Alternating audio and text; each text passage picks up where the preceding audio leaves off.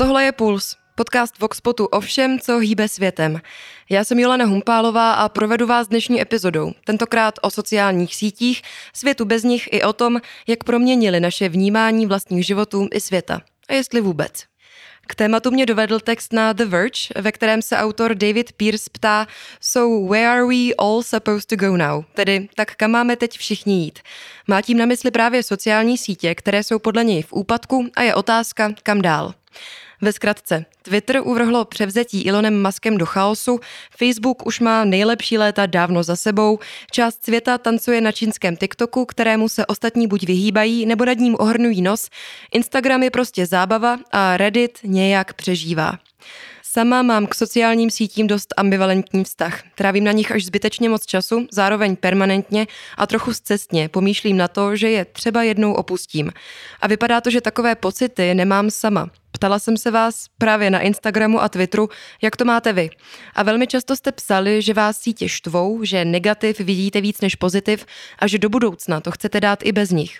O něco méně vás zmínilo, že na sítích zůstat chcete, že pro vás mají přínos a že si v tom hledáte balanc.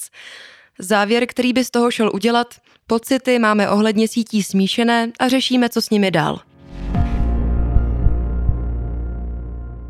Dnešní epizoda bude o světě na sociálních sítích a životě s nimi i bez nich. K tématu jsem pozvala antropoložku Marii Heřmanovou ze Sociologického ústavu Akademie věd. Marie, vítej v Pulzu. Děkuji za pozvání. Nejméně dvě generace teď vyrůstají ve světě, který je sociálními sítěmi prorostlý a je s nimi pevně spjatý. Jak by podle tebe vypadal současný svět bez nich? To podle mě nikdo neví. Já myslím, že, že si to nejde asi úplně jakoby představit, protože my máme tendenci těm sociálním sítím jako přiřknout na vrub strašně moc věcí, takže by se určitě dalo mluvit o tom, jestli bychom třeba jako jinak navazovali vztahy, jestli bychom jinak vnímali sami sebe, jestli by byl třeba, nevím, jestli by, bychom jinak vnímali genderové stereotypy, jestli by byl jiný ideál krásy, to jsou třeba všechno věci, které mě napadají.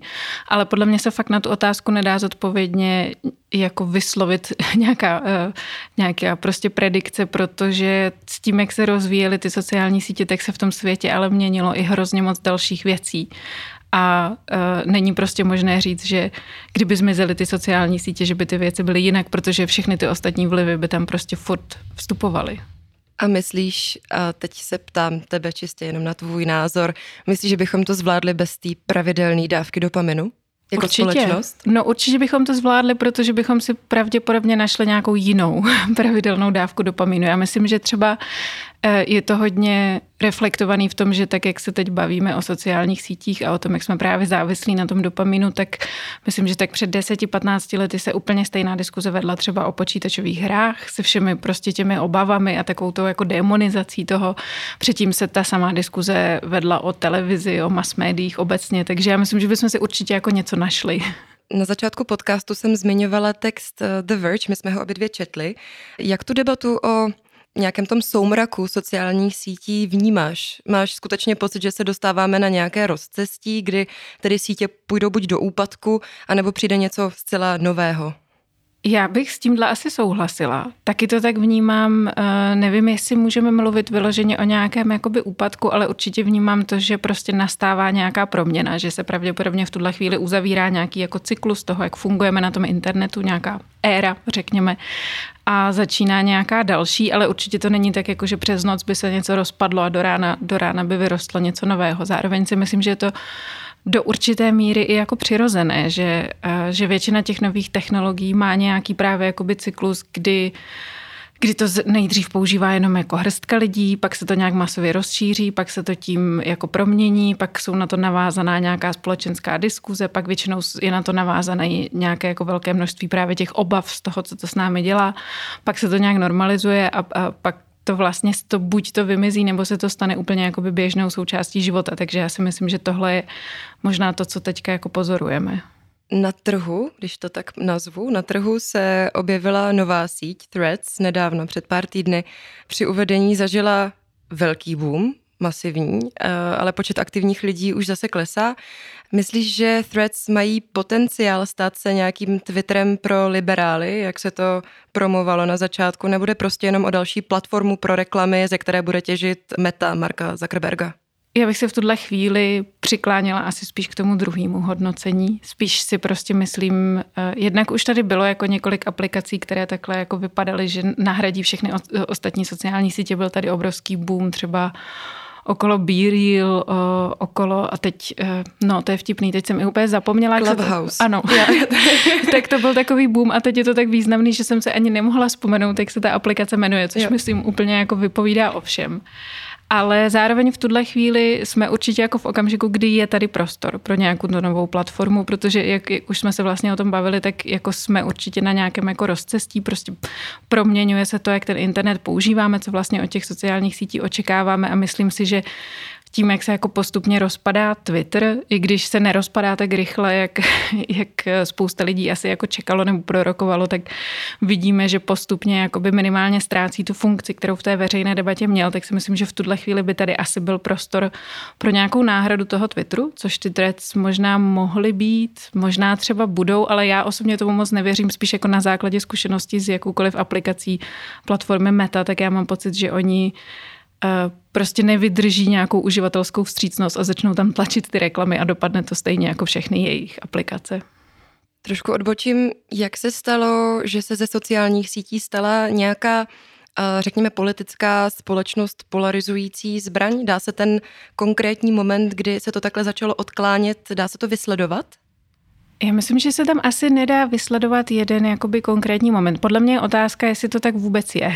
Jestli to je, to je prostě hrozně složitá otázka, na kterou podle mě existuje jako mnoho různých, mnoho různých odpovědí. Ale myslím si, že je jakoby zajímavé podívat se na nějaký vývoj té debaty o těch sociálních sítích, i když třeba já bych se dívala na ten vývoj nejenom jako té mediální veřejné debaty, ale i té akademické debaty, tak tam je fakt dobře vidět, že ze začátku tam jako panovala taková už jako euforie okolo toho, že ten internet je vlastně ten obrovský demokratický prostor, kde si všichni můžeme dělat, co chceme. Myslím, že to bylo i jako podmíněné tím, že jsme si vlastně představovali, že ten internet je nějak jakoby úplně oddělený, že je to vlastně nějaká jako samostatná sféra, která funguje tak trochu jako mimo realitu, takže jsou tam možné věci, které v té realitě možné nejsou, tudíž, že tam nebudeme svázení třeba právě různými jakoby předsudky, stereotypy a že to bude svobodnější prostředí. A tohle se samozřejmě ukazuje, že to není pravda, že na tom internetu jsme těmi samými lidmi, kterými jsme jako mimo internet, takže všechny třeba právě ty stereotypy a ty předsudky si do toho prostředí přenáší. Ten společenský politický systém, ve kterém fungujeme, tak ten ovládá i, i ten internet samozřejmě. A možná ještě ta svoboda a určitá anonymita to násobí všechno? Dalo by se říct, že v některých případech to může násobit, ale ono zároveň takhle. Tam je podle mě jedna tady ta tendence, já si myslím, že to, že se nenaplnily ty očekávání, že je to způsobené hlavně tím, jak jako ten internet funguje komerčně a že vlastně došlo k nějaké jako monopolizaci toho, toho internetového prostoru do rukou vlastně jako několika jako firm, které bychom opravdu spočítali na, na prstech jedné ruky, řekněme. Takže to je vlastně jakoby politická otázka. Ale zároveň to, že ten internet nabízí určitou míru svobody, kterou jsme předtím neměli, to určitě je pravda, že on má nějaký jako demokratický potenciál v závislosti na tom, jak ho používáme, to je určitě pravda. Myslím si, že jeden jako... Jeden z těch efektů a proč to třeba vnímáme, že je to nějaký extrémně polarizující nástroj, je prostě proto, že ty hlasy, které dřív nebyly ve společnosti tak slyšet, tak teď prostě slyšet jsou. A platí to i pro různé třeba jakoby extrémní hlasy, ale platí to i třeba pro hlasy prostě lidí, kteří předtím žádnou reprezentaci neměli. A myslím si, že spousta té polarizace vyplývá z toho, že spousta lidí u moci třeba právě nechce slyšet ty hlasy těch menšin. A ještě mě napadá jenom, jak jsi se ptala na ty milníky. Já si myslím, že třeba velkým milníkem ve vnímání nějaké role sociálních sítí v politické diskuzi obecně bylo zvolení Donalda Trumpa a byla to třeba ta kauza Cambridge Analytica, která na to mm. byla navázaná. Tak to třeba já osobně vnímám jako takový zlom v té diskuzi. Ty jsi to už trochu zmínila, mě při rešerši zaujalo, jak si o polarizaci a radikalizaci sítí, nebo ne polarizaci a neradikalizaci sítí mluvila v rozhovoru pro Jak na sítě. Jak to tady je? Reflektují sociální sítě tu radikalizující se společnost nebo naopak ten posun podněcují? Dá se to na to odpovědět? No nedá, no. To by bylo super, kdyby, jako já vždycky na tohle vlastně říkám, že kdyby se na, jako na to dalo odpovědět, tak by to bylo hrozně fajn, protože by nám to fakt jako vyřešilo hrozně moc těch palčivých společenských mm. problémů, ale no to právě takhle jednoduchý úplně jako není. Já myslím, že se prostě děje obojí. Z těch výzkumů, které, které jako máme, na které se můžeme odkázat, tak tam se ukazuje, že, že vlastně...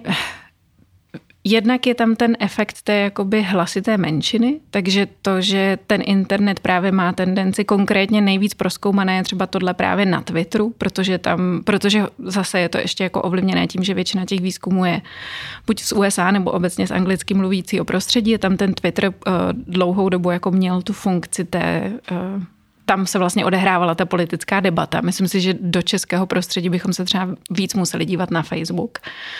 Ale tam je jako prokázané, že, že je tam prostě nějaké malé procento lidí, které vlastně vytváří jako disproporčně velké procento veškeré té, té diskuze. A zároveň tady ti lidé velmi často na tu platformu přicházejí už jako s tím radikálním politickým názorem. Takže teď třeba konkrétně cituju autory jedné studie, která vyšla v Nature, kteří sami říkali, že jim z toho vlastně vychází, že spíš ty lidi radikalizují tu platformu, než že by ta platforma radikalizovala ty lidi. Ale těch výzkumů je jako celá řada, myslím si, že je tam prostě jakoby spousta, spousta různých nuancí a že, že na to prostě neexistuje jednoznačná odpověď. Původním záměrem sítí bylo mimo jiné vytvořit takovéto příslovečné Global Town Square, tedy světové náměstí, globální náměstí. Fungovalo to vůbec někdy? Říkala se, že na začátku panovala nějaká euforie a, a mluvilo se o demokratizaci, ale vytvořili sítě reálně nějaké takové, nějaký takový prostor? Jako já bych se přiklánila z mnoha různých důvodů spíš k tomu říct, že ne. A myslím si, že tohle je ovlivněné tím, že já jsem právě jako antropoložka, ta antropologie k tomuhle se prostě dívá hlavně na nějaké ty jako kulturní společenské kontexty toho, jak používáme ten internet. A z mého pohledu je to spíš tak, že vlastně ve chvíli, kdy se ten internet stal skutečně globálním a byl skutečně jakoby dostupný všem, i mimo třeba západní svět, který my máme tendenci prostě vnímat jako měřítko všeho, tak v tu chvíli už tam bylo tolik těch politických tlaků, že už to vlastně jako nebyl jeden ten internet. Třeba internet v Číně byl vždy, vždycky vlastně trochu jiný internet, než internet, který používáme my v Evropě. Ten, který používáme my v Evropě, byl hodně blízko tomu, který se používá v U S A, ale mám pocit, že tohle se taky mění. Mění se to třeba právě tím, že už v tuhle chvíli v Evropské unii vlastně fungujeme pod úplně jinými regulacemi. Třeba to, že ty threads mimo jiné tady v tuhle chvíli ještě, ještě nemáme dostupné. Takže tam ze začátku byl ten potenciál, ale myslím si, že, že se prostě nepotkal ten společenský a ten technologický vývoj, tak aby v jednu chvíli tam jako svobodně skutečně mohli být všichni. Což neznamená, že ten potenciál tam nebyl, ale já si myslím, že se to vlastně nikdy úplně nenaplnilo. Co nového by mohly sociální sítě přinést, aby se nestaly nějakým druhým Twitterem nebo dalším Redditem a další už existující sociální sítí? To, to je hodně zajímavá otázka. Já si právě myslím, že to, co se teďka děje, je, že jako dochází k nějaké takové jako saturaci. Já si vlastně myslím, že úplně jako největším... Jako nejdůležitějším aspektem toho dnešního internetu a těch, těch sociálních sítí je právě to, čemu se říká ten, ten content hypersaturation, takže jako přesycení, přesycení obsahem.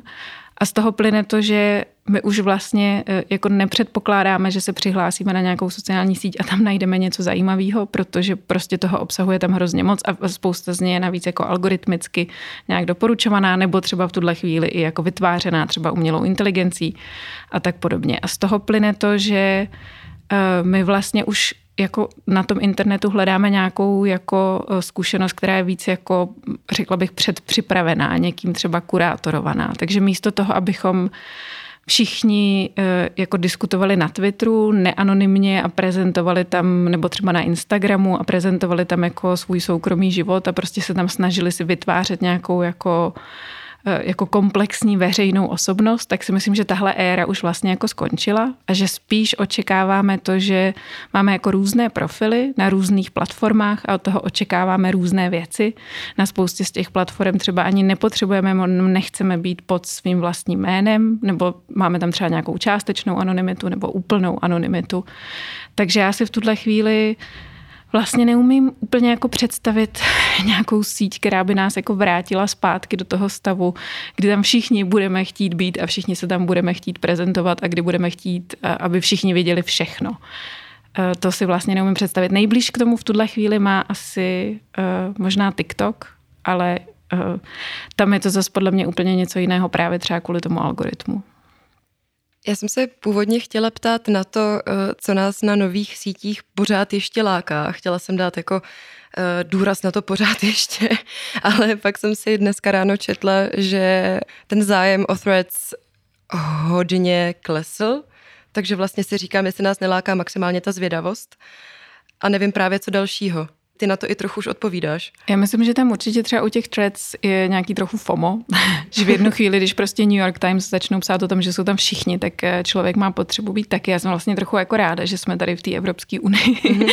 toho zatím jako uchránění, si říkám, tak ještě nemusím se do toho pouštět. Ale jako třeba příklad, já si myslím, že úspěšnou a zajímavou sítí z poslední doby je Discord, protože právě třeba odpovídá na nějakou jakoby potřebu, která už reaguje na, na to přesícení tím obsahem, a to je, že si tam člověk prostě může najít nějakou jako komunitu lidí, o který už ví, že s nimi sdílí nějaký společný zájem, takže už ví, že se tam s nima bude mít o čem bavit a že ten obsah, který oni budou vytvářet, je nějakým způsobem pro ně jako zajímavý. Zároveň tam je prostě pod nějakým jako screen name, nemusí tam odhalovat uh, svoji identitu, takže spíše to tak, že já půjdu jako na Discord si povídat s lidma, který mají rádi stejný seriál nebo stejnou počítačovou hru, pak se půjdu na Twitter teda jakoby podívat, o čem se zrovna hádají čeští muži na Twitteru. A pak se podívám na Instagram prostě, co je novýho v módě a, a no. Říkáš, že Discord je zajímavý a dost oblíbený v současnosti. Mě trošku Discord připomíná formát nějakého X-chatu z roku dva tisíce osm, že tam máš ty, ty místnosti, kdy každá místnost je zaměřená na nějaký, třeba nějaký zájem nebo nějaký téma a takhle se tam přesně částečně anonymně, když chceš, diskutuje. Nevracíme se k těm úplným začátkům? Tohle je jako zajímavý postřeh. Určitě nejsi první, kdo si to všiml. A já jsem taky o tom docela často přemýšlím, že určitě tam jako podle mě funguje nějaká nostalgie po tom, jak ten, jak ten internet vypadal jako na začátku, kdy se to právě jako zdálo hrozně svobodný a, a bylo to skvělý a mohli jsme tam najít spoustu zajímavých informací a mohli jsme tam prostě předstírat, že jsme třeba někdo úplně jiný, než jsme, někdo lepší samozřejmě. Ale zároveň si nemyslím, že by se úplně jako by dalo říct, jako možná je to zajímavé poučení, že vlastně některé ty věci, tak jak přirozeně vznikly na začátku, tak, tak možná byly vlastně nejvíc funkční.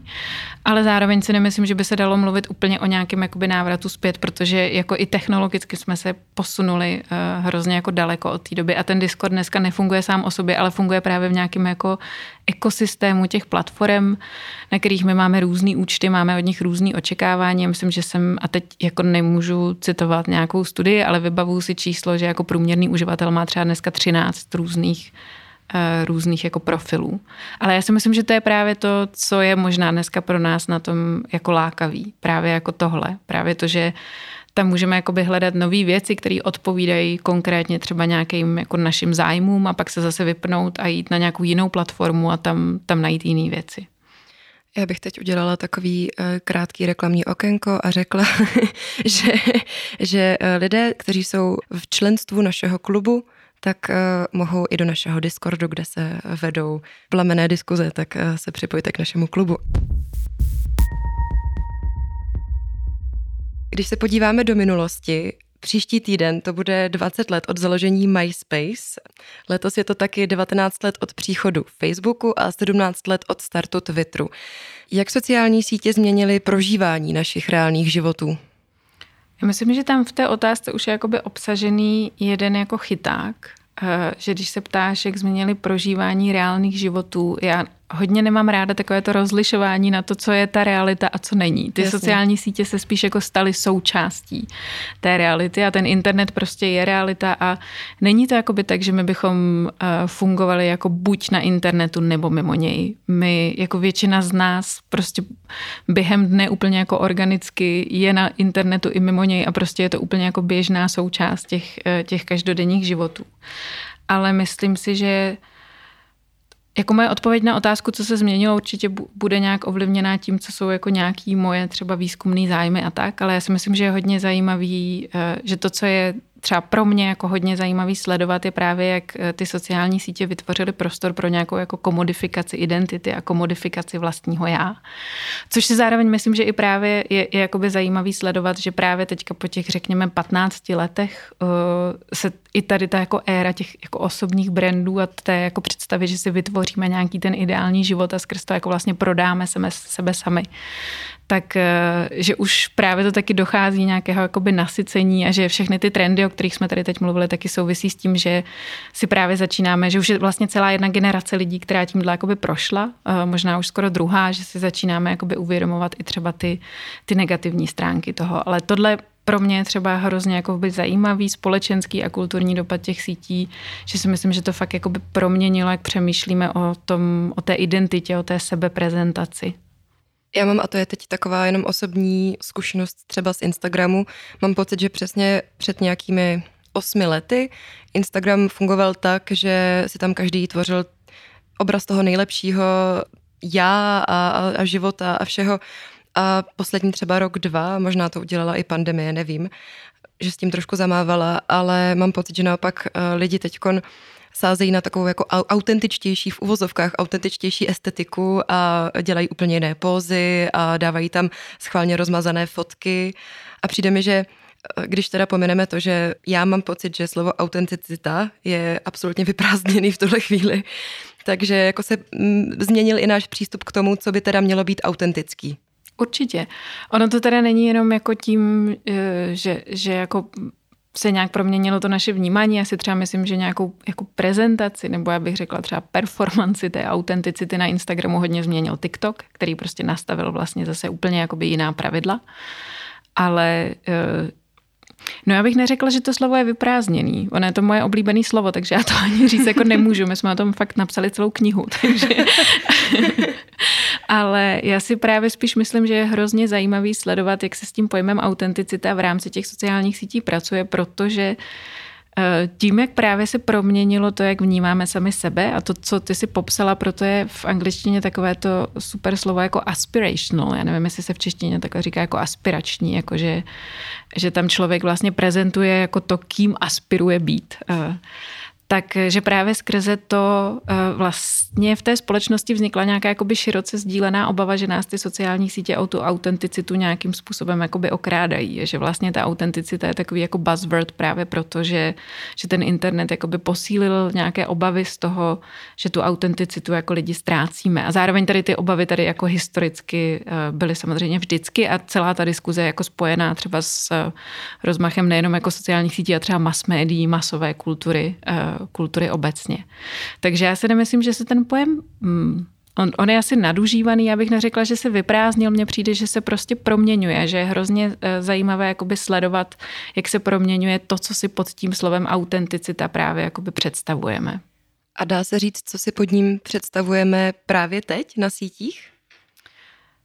Dá se to říct, tak dá se třeba nějakým způsobem jakoby změřit a dá se ve výzkumu pozorovat, jak se ta autenticita jako vyjednává. Já jsem třeba se na to zaměřovala právě ve výzkumu těch českých influencerek, co jako oni považují za autentické a co zároveň to jejich publikum považuje za autentické. Takže ono je to vždycky o nějakém jakoby procesu toho, že ta influencerka se snaží být co nejvíc autentická, zůstat nějakým způsobem sama sebou a zároveň to publikum od ní má nějaké jakoby očekávání toho, jak se teda vlastně autenticky má nebo nemá projevovat a ve chvíli, kdy překročí nějakou tu hranici, tak začne teda pro ně být jako fake a, a tak podobně. Ale myslím, že v tuhle chvíli je ta diskuze třeba hodně spojená s používáním různých filtrů a tak podobně. V tuhle chvíli je ta diskuze taky hodně zajímavě asi spojená jako s tou diskuzí o umělé inteligenci, že teda autentický je obsah, který je nějakým způsobem vytvářený lidmi, což mi přijde taky vlastně zajímavý posun.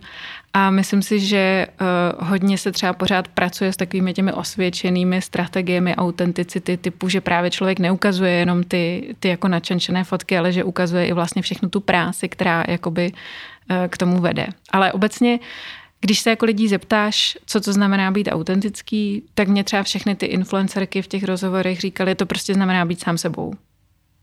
Ať Což, už to znamená cokoliv. Ať už to znamená cokoliv. Rozumím.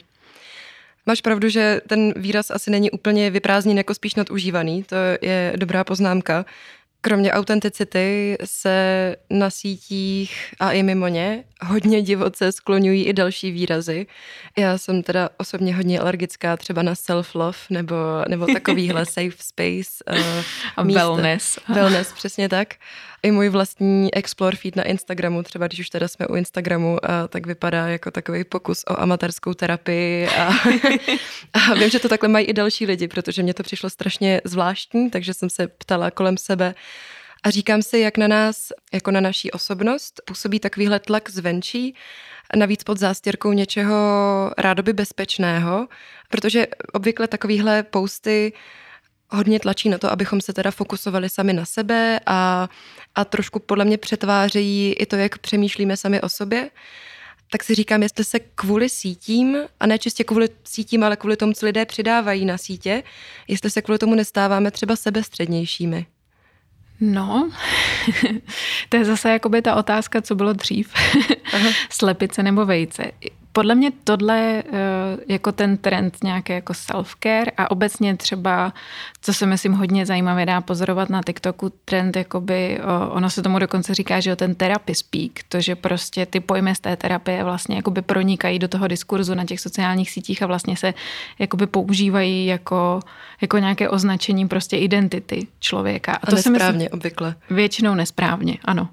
A to si myslím, že tam se jakoby potkává víc věcí, že se tam jednak potkává za mě jako jednoznačně pozitivní trend, kdy se nějakým způsobem jakoby destigmatizuje ta, ta debata o tom duševním zdraví, což je skvělá věc, ale to se potkává teda s tím, že ta společnost, že je nějaký jako tlak na tu individualizaci, na tu komodifikaci toho vlastního já a toho, že ty sociální sítě právě umožňují, jsou vlastně hrozně dobrým nástrojem tady k tomu jakoby vytváření té identity. A to si myslím, že se tady právě jakoby potkává. Na druhou stranu já si nemyslím, že jenom ty sociální sítě z nás jako můžou udělat prostě nějakou bandu jako sebestředných individuí, kteří se nezajímají o nic ostatního, protože kdybychom chtěli, tak oni by se přece dali jakoby používat i úplně opačně.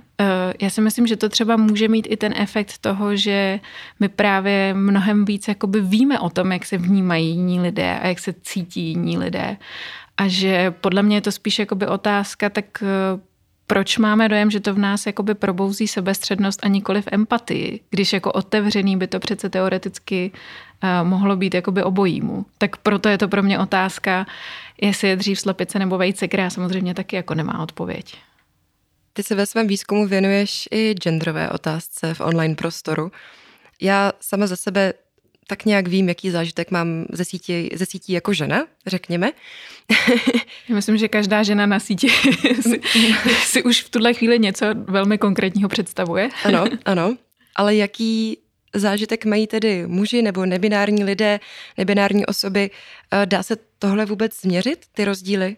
Dá, určitě se to do jisté míry, jako dá se, co se dá třeba změřit, je míra nějaké jako hate speech a nenávistných útoků, která směřuje na ženy nebo třeba queer lidi, nebo vlastně jako lidi s jakoukoliv jako menšinovou identitou, tak to se třeba jakoby dá, dá změřit a máme právě velmi dobře změřeno a spočítáno, jak jako globálně, tak na evropské úrovni, tak i v Česku, že prostě ten počet útoků verbálních nebo i prostě výhružek, obecně toho, co teda můžeme označit jako hate speech, které směřují právě na ženy a třeba na queer lidi, je jako násobně vyšší než ty, které směřují na muže. A to je jako fakt, který se dá změřit velmi dobře. To, co samozřejmě se už nedá změřit takhle úplně jakoby jednoznačně skrz nějaké statistiky, je to, jak, jaký to má dopad a jak to třeba potom jakoby ovlivňuje právě třeba tu naši identitu a to, to jakoby vnímání, vnímání sebe sama. Ale myslím si, že tohle třeba právě to, že vlastně internet pro ženu je úplně jiným místem než, než internet pro muže, je právě jedním jako z vyústění celé té debaty toho, kdy my jsme si ze začátku mysleli, jak to bude strašně jako osvobozující, ale najednou se ukáže, že když žijeme jako v sexistické patriarchální společnosti, tak máme sexistický patriarchální internet a můžeme to změřit a můžeme to spočítat, je to fakt. Pojďme to pořád dokola opakovat, třeba tomu bude někdo naslouchat.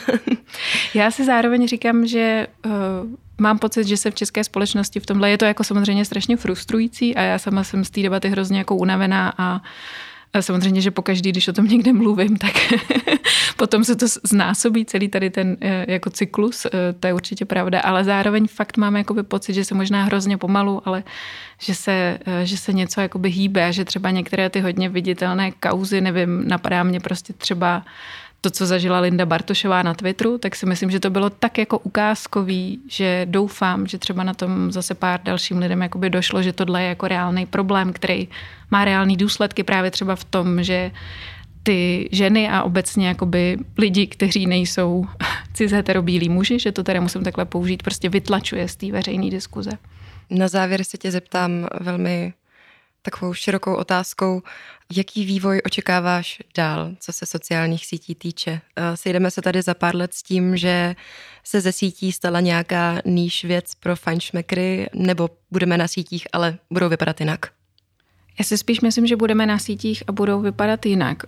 Tady je totiž v tuhle chvíli podle mě asi důležitá otázka, jak se teda bude jako vyvíjet ta umělá inteligence, což je něco, na co já nechci úplně odpovídat, protože na to nemám vzdělání ani expertízu, když se jako snažím to nějak sledovat a to si myslím, že bude asi v tuhle chvíli jeden jakoby z rozhodujících prvků, jednak ten technologický vývoj a jednak zase ten politický vývoj, jako jaký bude přístup k tomu obsahu, jaké společnosti budou prostě mít, mít ty softwary a ty algoritmy na starosti a tak podobně. Ale já si spíš myslím, osobně třeba očekávám, že v nějakém horizontu pěti let, a myslím, že to teda není moudrý úplně jakoby vydávat tady nějaký předpovědi, tak uvidíme, jestli se mi to jako vymstí, ale osobně bych spíš očekávala, že bude pokračovat vlastně ten trend tý jako fragmentarizace a rozpadávání se na víc těch jako identit, víc těch komunit, víc těch různých platform a zároveň si myslím, že rozhodně bude pokračovat ten trend, který jakoby nastolil TikTok a to je trend jako video obsahu a toho, toho jako algoritmicky doporučovaného obsahu. Tak to jsou takové jako dvě věci, které si myslím, že minimálně v těch následujících pěti letech nikam neodejdou. Hostkou Pulzu byla Marie Heřmanová ze Sociologického ústavu Akademie věd. Díky za rozhovor. A ještě jednou děkuji za pozvání. Dnešní epizoda se chýlí ke konci. A vy mi napište, co na ně říkáte. Třeba právě na Twitteru, kde jsem jako Jolana potržítko H, nebo na e-mail info zavináč voxpot tečka cz. A ještě epizodu nevypínejte. Chtěla bych vás pozvat na křest našeho prvního tištěného Voxpot magu. Konat se bude desátého srpna u nás na Dvorku na Letné a já vás tam moc ráda uvidím. Vstupné má členstvo Voxpot klubu zdarma. Pro vás, co ještě ve Voxpot klubu nejste, je vstupným právě koupě prvního čísla našeho pololetníku. Můžu slíbit, že to bude krásné a že budeme tancovat. Zatím se mějte fajn a těším se zase příští čtvrtek u nového dílu.